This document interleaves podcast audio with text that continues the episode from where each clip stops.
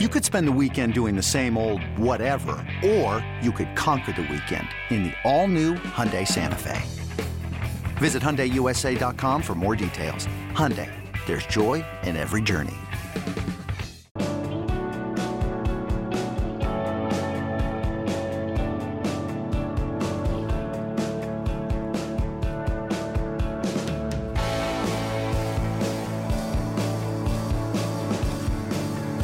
Right, welcome in. Late kick once again on the air. It is Sunday night. It is July 5th, the year of our Lord 2020. Yes, we are here, friends, even on a vacation weekend to bring you what you want, which is just a little bit more college football than you had when you woke up this morning. We are going to talk about underrated teams coast to coast. I can't tell you how many times we have been inundated just over the past week. It's like a coordinated effort. You guys want to talk about underrated teams. Well, some of you want to talk under and overrated. We're going to go down the underrated road tonight, and I've got I got somebody on the West Coast. I got two West Coast teams. I got a team in the Midwest. Actually, we're going West Coast and Midwest. And, you know, we're going to talk a lot of SEC tonight because tonight we continue, as we started Thursday, our mood tracker series. And we're going to go to a lot of other conferences over the next couple of weeks. We just started closest to home down here and we, as you saw the other night, all we are going to do is we're going to span basically the entire division there in the SEC East. And we're just taking the temperature, not of the fringe 10%, not of the pessimistic fringe 10%, but the 80%, normally silent 80%. And it kind of gives you a nice national flavor that you would normally only get if you were hyper localized to that fan base. So we don't make you drive to Columbia or drive to Athens or drive to Knoxville. We're going to let you know what those fan bases are thinking right now. You can do with that information what you want to. And also, I've noticed, I've continued to notice this a little bit. Anytime someone's previewing Alabama, anytime someone's talking about Bama's chances of competing for a national championship this year, the detractors, people who don't think Bama can get it done, they go to defense. And there's a lot of merit behind that if you're going off what we saw last year. So we're going to discuss that a little bit. And I've also got a really good Q&A that's taken us right down to South Florida. So let's get us started tonight. And let's start it with uh, underrated teams. So I had an email, uh, like 10 of them actually, just in the last 48 hours. Some wanted this to be on the next Late Kick Extra podcast, but I said, you know what?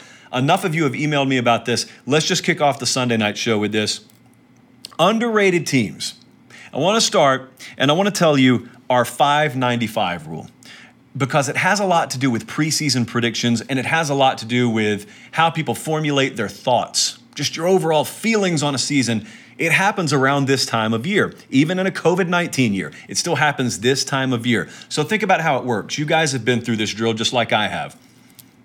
You end spring ball. In this case, we didn't have spring ball, but in a normal year, you end spring ball, and then next thing is preview magazine season. So you get preview magazines, and then the next thing is media day season. And so you watch the media days from all over the country, and then camp starts, but really nothing's happened. No snap has been taken, no rep has been executed in between those two bookends. Camp opens on the back end and the end of spring on the front end, but so much feels like it happens because so many different people start talking. I'm in that business. I'm certainly not hoping that ever dries up, but the 595 rule is this.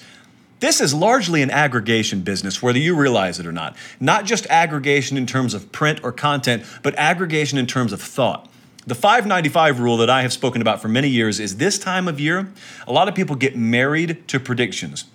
And they get married to predictions and they get married to preseason ideas because they hear an overwhelming majority of people whose opinions they value saying the same thing. And that leads you to believe that it must be true. There must be some validity to it. Not always. The 595 rule is really only about 5% of people in this industry have original thought. Only about 5% of people in this industry, like we like to fancy ourselves as part of that 5%, are really coming up with anything new.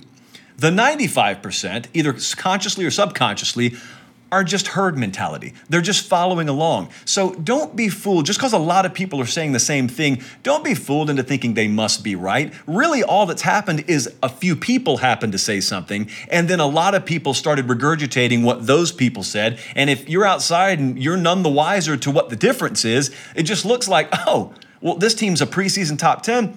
That means they got to be legit. Not always. And it's not always the case on the other coin or the other side of the coin when everyone thinks teams are going to underachieve, everyone thinks teams are going to be parked outside the top 25. Not always. So let's go underrated teams, at least that I've identified this year for myself. Now, this is one I wanted to kick off with, but I'm not going to spend a ton of time on it because I don't know where I fall on the Washington Huskies. I was listening to Barton and Bud do their podcast the other day, and they were talking about Washington, and it does seem like, as they as they pointed out, it does seem like quite a few people have written Washington off. It seems like it's an Oregon and or USC world on the West Coast, and not a lot of love to go around anywhere else this guy, if you're watching the YouTube live version, that is Jimmy Lake. That is the new head coach at Washington, but he's not new to the program. He's been there quite a while. They transitioned, at least defensively. They chose a defensive coach, but they transitioned the same way that Ohio State did with Ryan Day. They already had the replacement in house.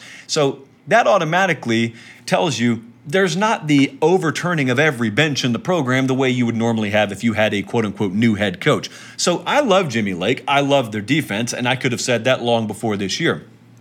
That's a top 10 unit. The questions that you would obviously have there are replacing quarterback. Now, a lot of people, I've seen a lot of folks questioning their running back depth. I don't worry about that all that much. I think they've got good depth. Remember, question marks aren't always weaknesses. But offensively, how long does it take Washington to get up to speed?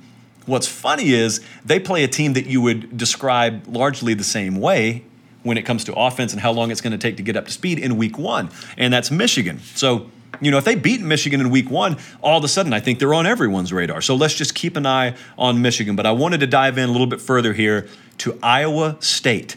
Iowa State is plus I like to call people plus, neutral, or minus. Plus in these three categories head coach, quarterback, and defense. They're plus in all three of those categories.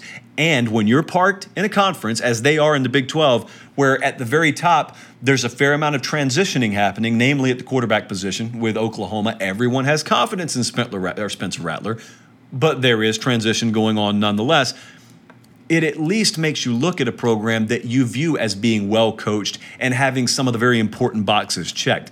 And here's what else is fun to think about. They're kind of off everyone's radar for the moment, whereas this time last year they were on everyone's radar because they had a down year. Now, think previous to Matt Campbell showing up, think about what a down year for Iowa State football would have been 2 and 10, 3 and 9. They went 7 and 6 last year. Seven, an above 500 campaign is now considered a down year. To give you an idea of the overall quality and the elevation that's happening in Ames, Iowa, of the overall stature of that program. So there's a lot to like here still. And I want you to also remember this. Now, the Big 12, it's not set up in divisions, just the top two teams go to the Big 12 championship game. Think about what they could do. And all you got to do is crack open a magazine and look at their preview and look at their schedule look at where they play Oklahoma.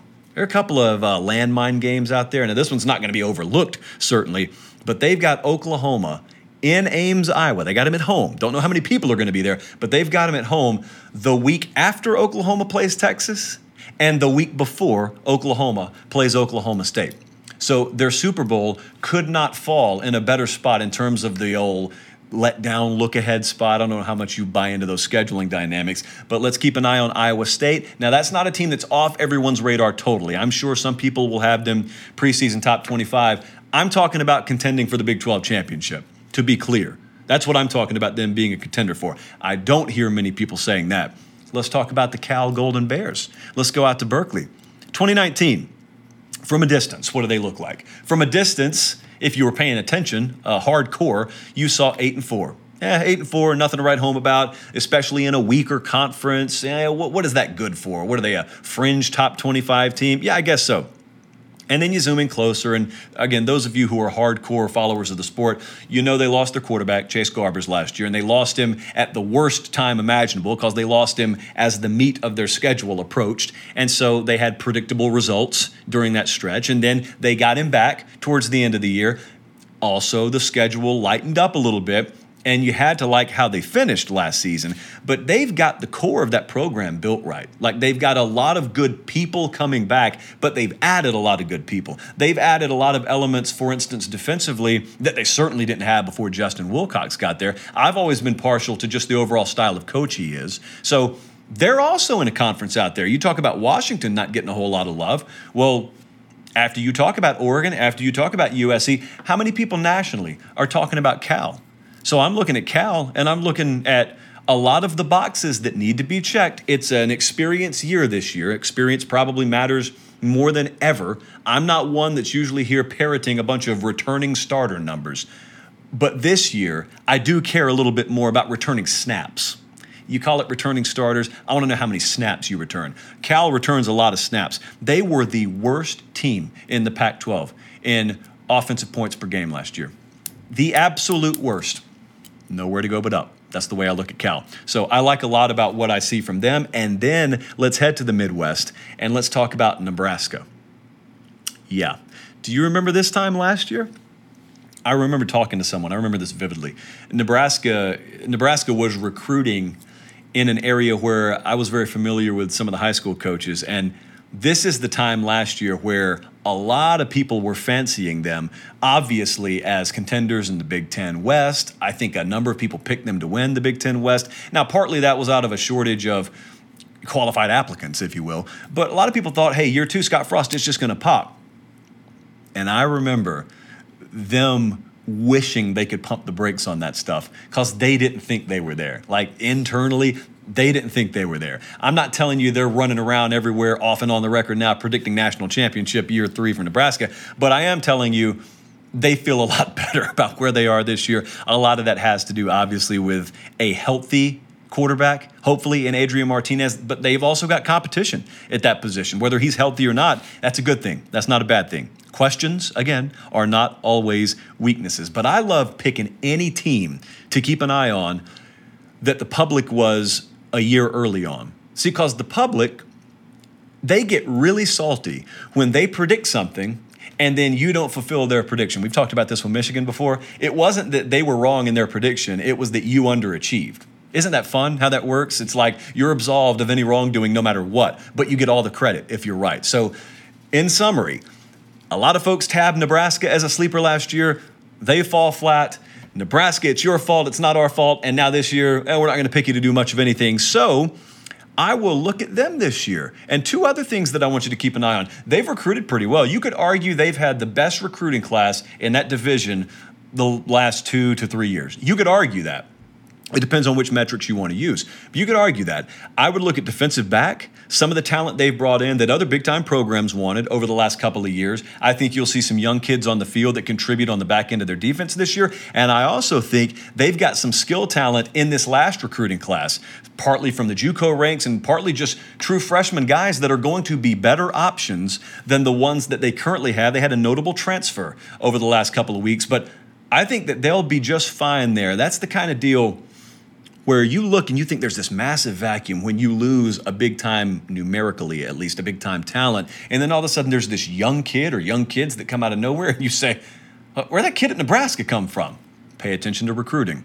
Reason number 1082 to pay attention to recruiting. So, those are just some of the teams I'm looking at. And also with Nebraska, before we move on here, I had a little asterisk here written down on the piece of paper. I remember in 2014, I was looking at Mississippi State, and Mississippi State looked like a team that was going to be solid, but their schedule set up to where it was backloaded, severely backloaded. And so I went on radio and I said, I'm telling you right now, we're going to get to week whatever it was, week seven, week eight. Mississippi State is going to be ranked top 10. And you will look around and say, where in the world did Mississippi State come from? And sure enough, they were ranked number one. They weren't ranked top 10, they were ranked number one. Now, Nebraska has got a similarly backloaded schedule this year. It reminds me of that 2014 Mississippi State crew. Now, when I say it's backloaded, I mean it is severely backloaded. They got all the Big Ten big boys on the back half. However, until then, if you want to feel free be my guest to take some of those derivatives and take some of those prop bets on nebraska early in the year I think it could pay off big all right, let's go now down to the SEC, shall we? Let's talk about mood trackers. Mood tracker is an idea, kind of a concept that I came up with a couple of years ago. And I came up with it, I thought, out of necessity because I found that the way that a lot on the regional and national level thought about a fan base was born out of what they heard from the biggest mouths in those respective fan bases. The problem is, your most vocal fans don't always represent the true sentiment of a vast majority of your fan base. So I just talked about the 595 rule a second ago. Well, in mood tracker world, we have the 80 20 rule. What we want to know in our mood tracker quest here, we want to know what's the temperature of the 80%.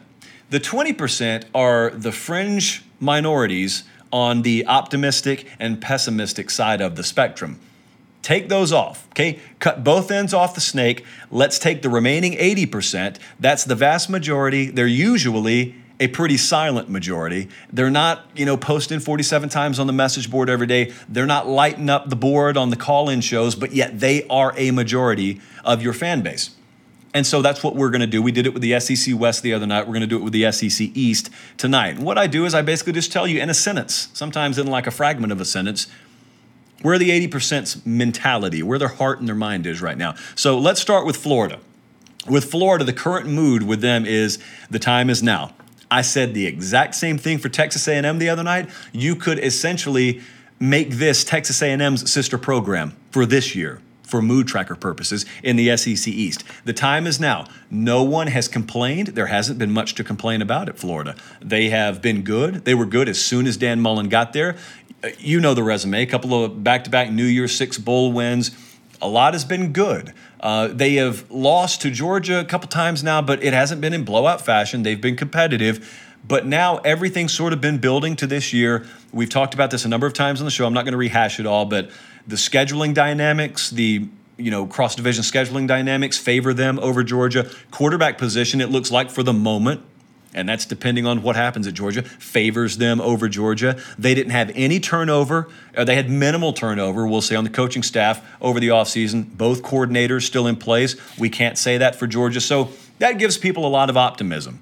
And it's also that a lot of people just were optimistic when they saw in a short sample size what Dan Mullen was able to do with Kyle Trask. I say all that to say this. Every Florida fan, or virtually every Florida fan I've spoken to, expects to win the SEC East this year. Having said that, they're willing to reserve judgment. They're willing to reserve any criticism because they understand takes a little time. Okay, we weren't necessarily uh, Ohio State South. It wasn't Dan Mullen was going to come in here and immediately take us to the playoff year one. Anything worthwhile, it takes a little time to build. So there have been some whispers. They wish that they were top five in recruiting. You know, they wish that offensively maybe they looked a little better with Felipe Franks, but whatever. They haven't been loudly complaining, and they're still not. But the time is now. That is the collective sentiment. Because if they get out of that game in Jacksonville and their SEC Eastern Division hopes are dashed again, it won't be quite as pleasant. And to be honest with you, I don't even think they'll care if they're chalked in for another New Year's Six game. If it's a product of, you know, Alabama or Georgia just going to higher bowl games, so out of default, they kind of get shoehorned into one. I don't think that that ends with the same sentiment this year. So it is show me time in a lot of ways for Florida Gator fans. Now, as for Georgia, this is complicated. This one's really complicated because there are two different mood trackers that we have to follow parallel to each other. I'm from Georgia. I know you guys. Um, a couple of you I've spoken with today about this subject, and to your credit, you both agreed with me with what I'm about to say. There's one road over here, and that's the public road and but the public road for Georgia when it comes to mood tracker is what they say in public, what they say when they're around members of other fan bases. You know, if, if you're an Auburn fan over here, you're a Florida guy, you're a Bama guy, and we go out to lunch and I'm a Georgia guy, I'm telling you, I'm still fully confident. I'm telling you, we've got a roster about as loaded as anyone else. You know, Bama, you're the only one other at the table besides me that could even compete with that moniker. And Kirby Smart's got us right on the precipice. We knocked on the door a couple of years ago. I mean, we're there every year. We keep swinging. Eventually, we're going to knock that thing down. And we're only continuing to improve our quarterback position. We've got Brock Vandagriff committed. That's a five star kid. We've also got JT Daniels on campus. And if that's not bright enough, we've also got Jamie Newman, who we think will start for us this year. We just made the change at coordinator, the one thing that was holding us back. Now we're going to take care of that. That's the public road. But then, when Georgia folks are amongst themselves, there's this little different tune. They're not negative, but there's this little different tune. And here's what they say when they look over both shoulders and they know they're all alone and it's just Georgia folks in the room. What they say is they lower their voice a little bit and they lean in and they say, you know, uh, they don't give out trophies for recruiting. we can win all the recruiting championships that we want to. Eventually, we're going to have to get over the hump on the field. And I know it's tough, and we're existing here in an era where Alabama's on this unprecedented run, but someone's going to knock them off, and it should be us. There's no reason that it can't be us. I mean, we've beaten them. According to 24 7 Sports, we've beaten them in recruiting a couple of times. Now, notice the voice is still low. We've made some very questionable, and by we, we mean our head coach. We've made some very questionable decisions in some very key moments in games. We have had control the last two times we played that team in Tuscaloosa and we let it get away because that's what we think. We Georgia fans, we think we let it get away. We think we offered those games up on silver platters. They didn't take it if we didn't give it to them. So, having said all that, it's good that we made this move with Todd Monken coming in. It's good, but is this guy's Kirby Smart going to fully commit to that? Or are we going to sit here and watch us have the best defense in America this year and see it wasted? Because we can't open it up enough offensively and we can't modernize enough offensively. Listen, recruiting classes are great, but that's how you talk when you're building towards something. We should be there. We should be at the something now. So, those are very first world problems.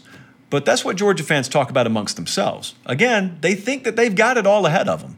Uh, both camps, the public and the private road, think that they have it all ahead of them. But when they're private, don't think for a second, you Georgia fans know what I'm talking about. Don't think for a second that they don't look around and say, hello, let's do it. Let's win it. Let's go. Let's get it done.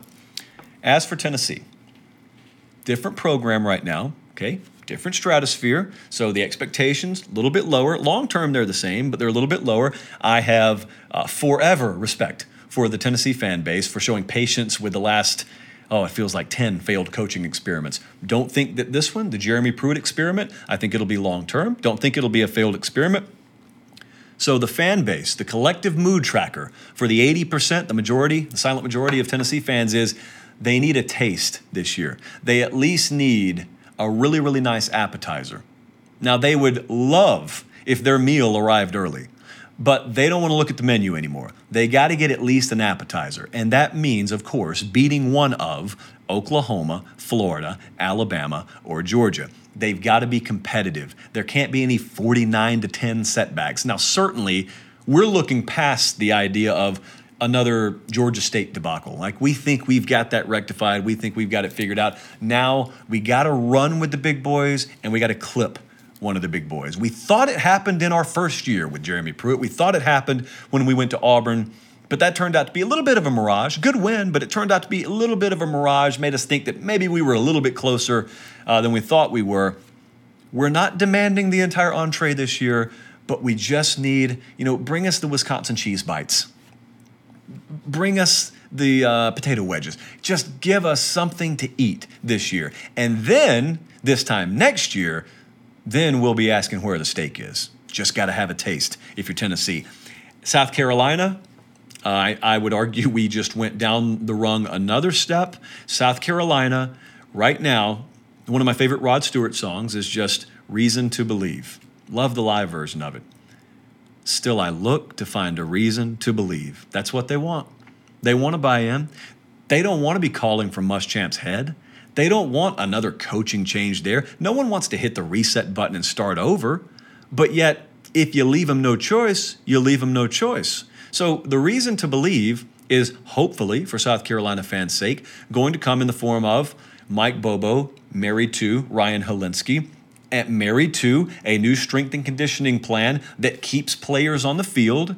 Therefore, we get to do more with those players and we push the right buttons and put those players in the right position. And offensively, we come out of this wasteland that we've been in, and we actually look like something. South Carolina football looks like something. When people describe us, whether they be in Sacramento, California, or Albany, New York, finally we have an identity about ourselves. People actually have something that they have to have a little concern about Tuesday, Wednesday, Thursday when they prepare for us. That hasn't been South Carolina. So the reason to believe that's what they got to have. Just give them a reason to believe. You don't have to go 10 and 2, but you can't go 4 and 8. You can't be missing a bowl game again.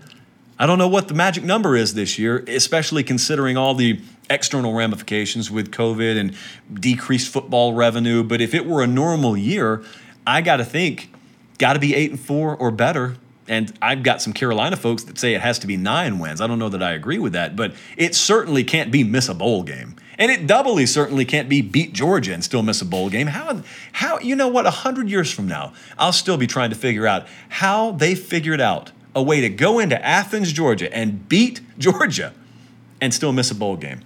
Georgia's supposed to be the reason that you do miss a bowl game. Uh, oh, man, that's that's rough. All right, let's move on. This episode is brought to you by Progressive Insurance. Whether you love true crime or comedy, celebrity interviews or news, you call the shots on what's in your podcast queue. And guess what? Now you can call them on your auto insurance too with the Name Your Price tool from Progressive. It works just the way it sounds. You tell Progressive how much you want to pay for car insurance, and they'll show you coverage options that fit your budget. Get your quote today at progressive.com to join the over 28 million drivers who trust Progressive. Progressive Casualty Insurance Company and Affiliates. Price and coverage match limited by state law. Introducing the Two Way V4, where groundbreaking fuel cell technology meets fresh foam cushioning for the ultimate performance. With Fuel Cell, each step feels explosive, delivering unparalleled energy return. Paired with fresh foam, experience maximum comfort throughout the game. Its lightweight textile upper offers support and breathability without sacrificing agility. Whether you're hitting the clutch shot or locking down the opposition, the Two Way V4 gives you the tools to play at a high level. Learn more and purchase the Two Way for yourself at newbalance.com. Uh, criticism comes in many different ways. And criticism all depends on what standard you hold a program to. So, if, for instance, the Citadel went to the college football playoff and lost, I don't think anyone would shake a stick at that. I think it would uh, be a national holiday forever. But we're not talking about the Citadel in this segment, we're talking about Alabama.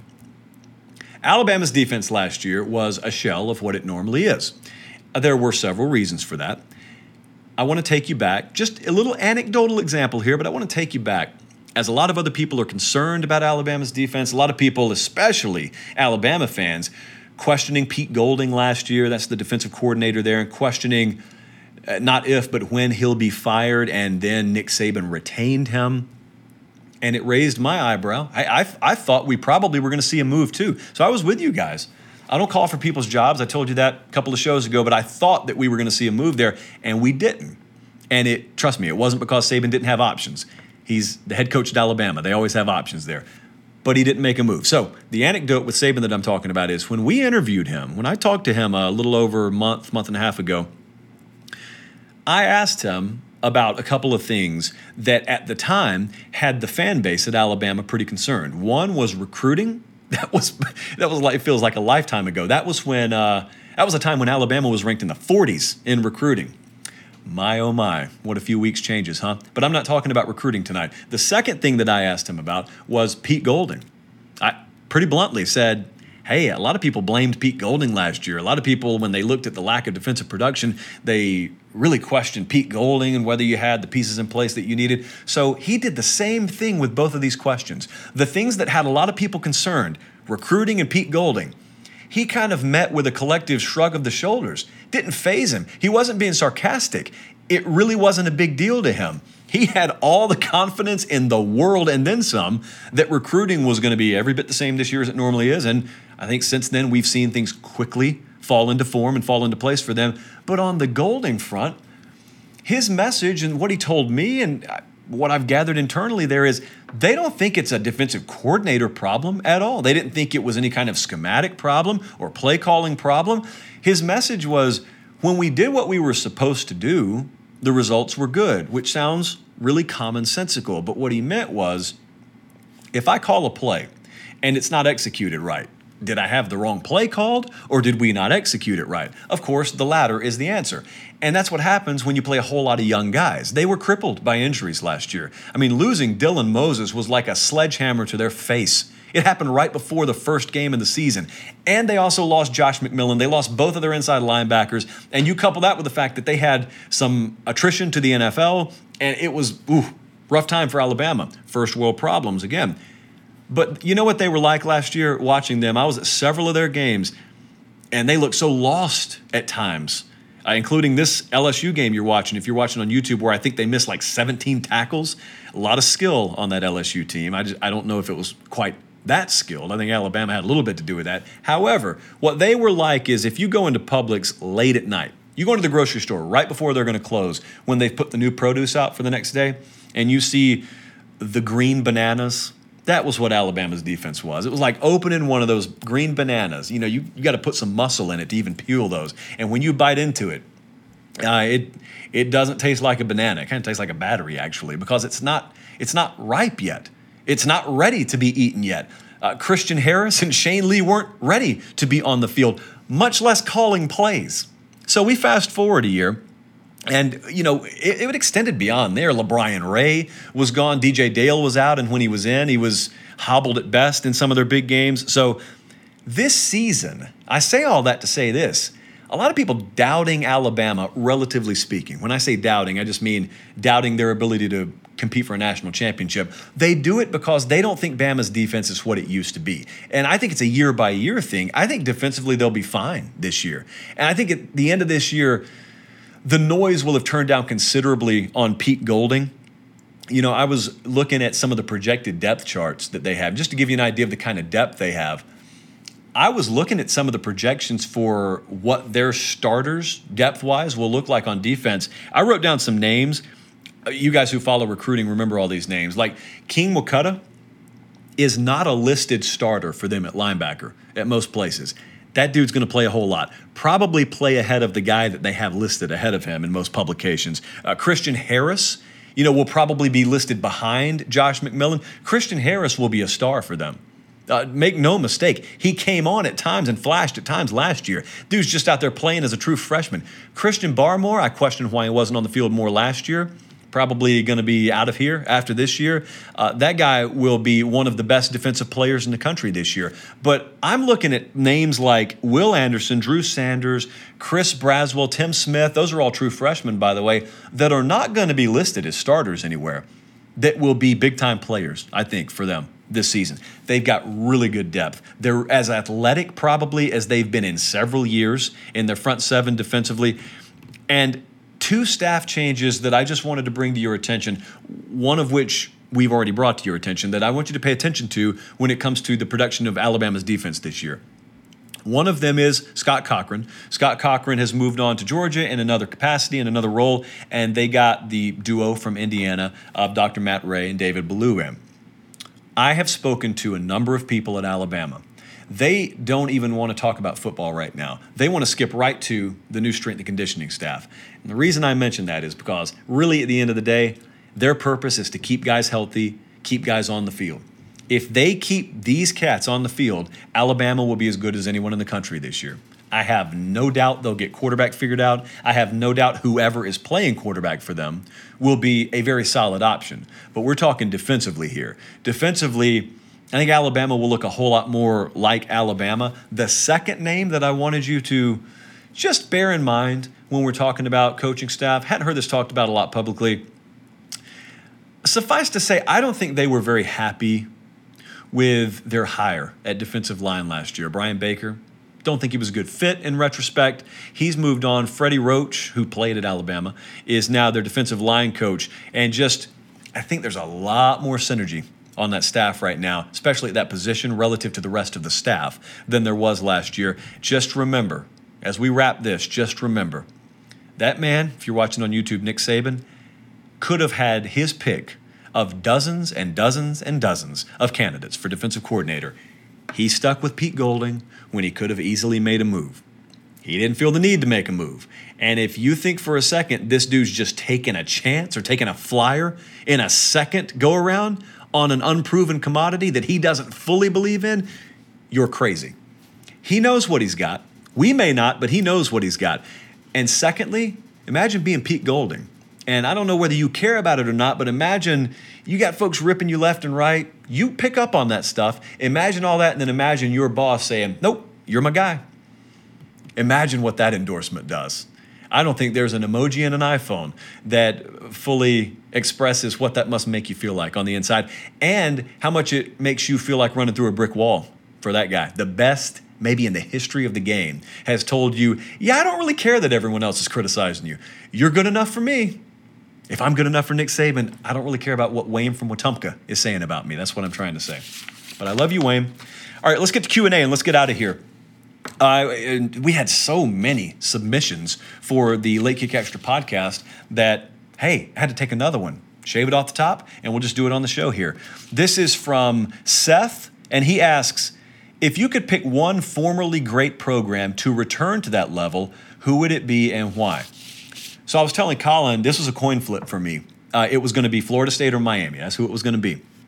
And so I flipped a coin and it landed on Florida State. So I'm going to pick Florida State. Could just as easily be Miami, pretty much for the same reasons here. Number one, I love the brand of Florida State. Now, the branding of Florida State, I love right on par with any program in America. I made it a point. I got to go down there a few years ago when they played Clemson. That was Deshaun Watson's Clemson team. Uh, when they came into Doak, and it was a close game. It was the only time I had ever been there. I was on the field for that game. Great atmosphere. Um, just it feels old school. It doesn't feel like a more modernized stadium, and that's not a bad thing. That's a good thing. It feels, you know, it's very intimate. It's very intimidating. It is. Um, I don't want to say dark because dark's not the word, but it's just it's not it's not nice and clean and sparkly like some new stadiums are. It's a place that it's you know ahead of time it's going to be hard to go in there and win. Well, not when it's halfway full because you're putting up a five and seven season. So you got to get them back in order to reestablish the brand. The second thing that this would accomplish, or go a long way towards accomplishing, is given a little competition to Clemson in the ACC. Ideally, you would get multiple programs that start to raise their collective game. But even if it's just Florida State, you know, even if I'm looking at a two team race, a two team race is still infinitely better than just this 12 week tune up campaign that you have to get ready for the playoff. It's like you have um, an extended four month long workout session in order to get ready for the playoff. And if you think that's disrespectful to the ACC, Go back and watch the ACC over the last few years. But the third thing this would accomplish, and to me, as I've told you many times, it's the most underreported big story in college football right now. Not by us. I mean, we cover it all the time, but just nationally, I don't see a lot of people picking up on the mass exodus of talent from South Florida in recruiting. And it's because it's no mystery. Uh, the Florida Gators do not have an elite recruiting staff. They got a good one, and they're a good program right now. So they're the most attractive option. But Florida State is very subpar, and they just made a change at coach, so remains to be seen what that staff will do. And Miami's been very subpar for a long time, and they just made a coaching change a year ago, so it remains to be seen what that staff's going to do long term. But you don't have an option. If you're a kid from South Florida, you don't have an option currently uh, anywhere within driving distance, being three hours being driving distance, of your home to go to if you want to know that you're going to be put in the best position to compete for championships and to maximize your future draft potential. That's not to say that you couldn't go to Miami and be a top 10 pick. That's not to say that. What place gives you a better percentage chance of achieving all that? Clemson, South Carolina, Tuscaloosa, Alabama, Columbus, Ohio, or Miami, Florida? Or Tallahassee, Florida right now. So the reason that I would pick either of these programs is because I'd love to see that change. I don't think people understand fully the dynamic shift in the sport of college football if even one more program in the state of Florida got their act together.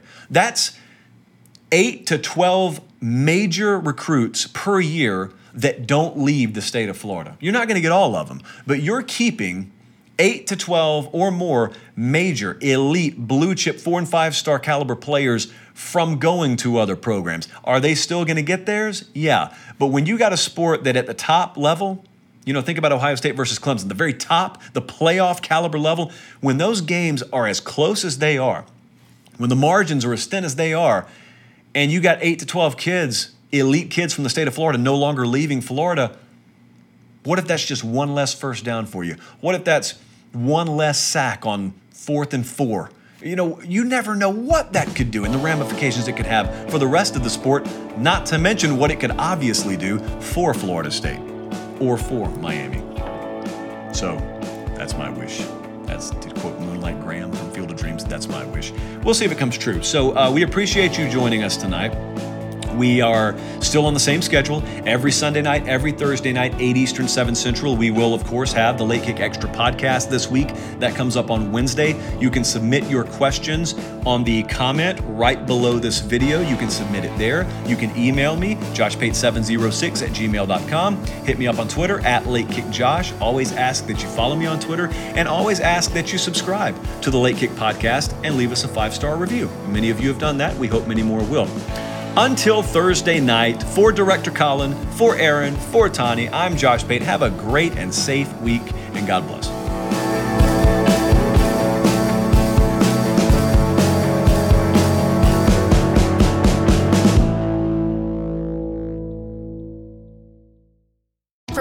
Producers Matt Damon and Ben Affleck, explore how art and music sustained hope during the siege of Sarajevo, thanks in part to humanitarians and the band U2. Kiss the Future, new documentary now streaming exclusively on Paramount Plus. Go to Paramount Plus to try it free. Terms apply.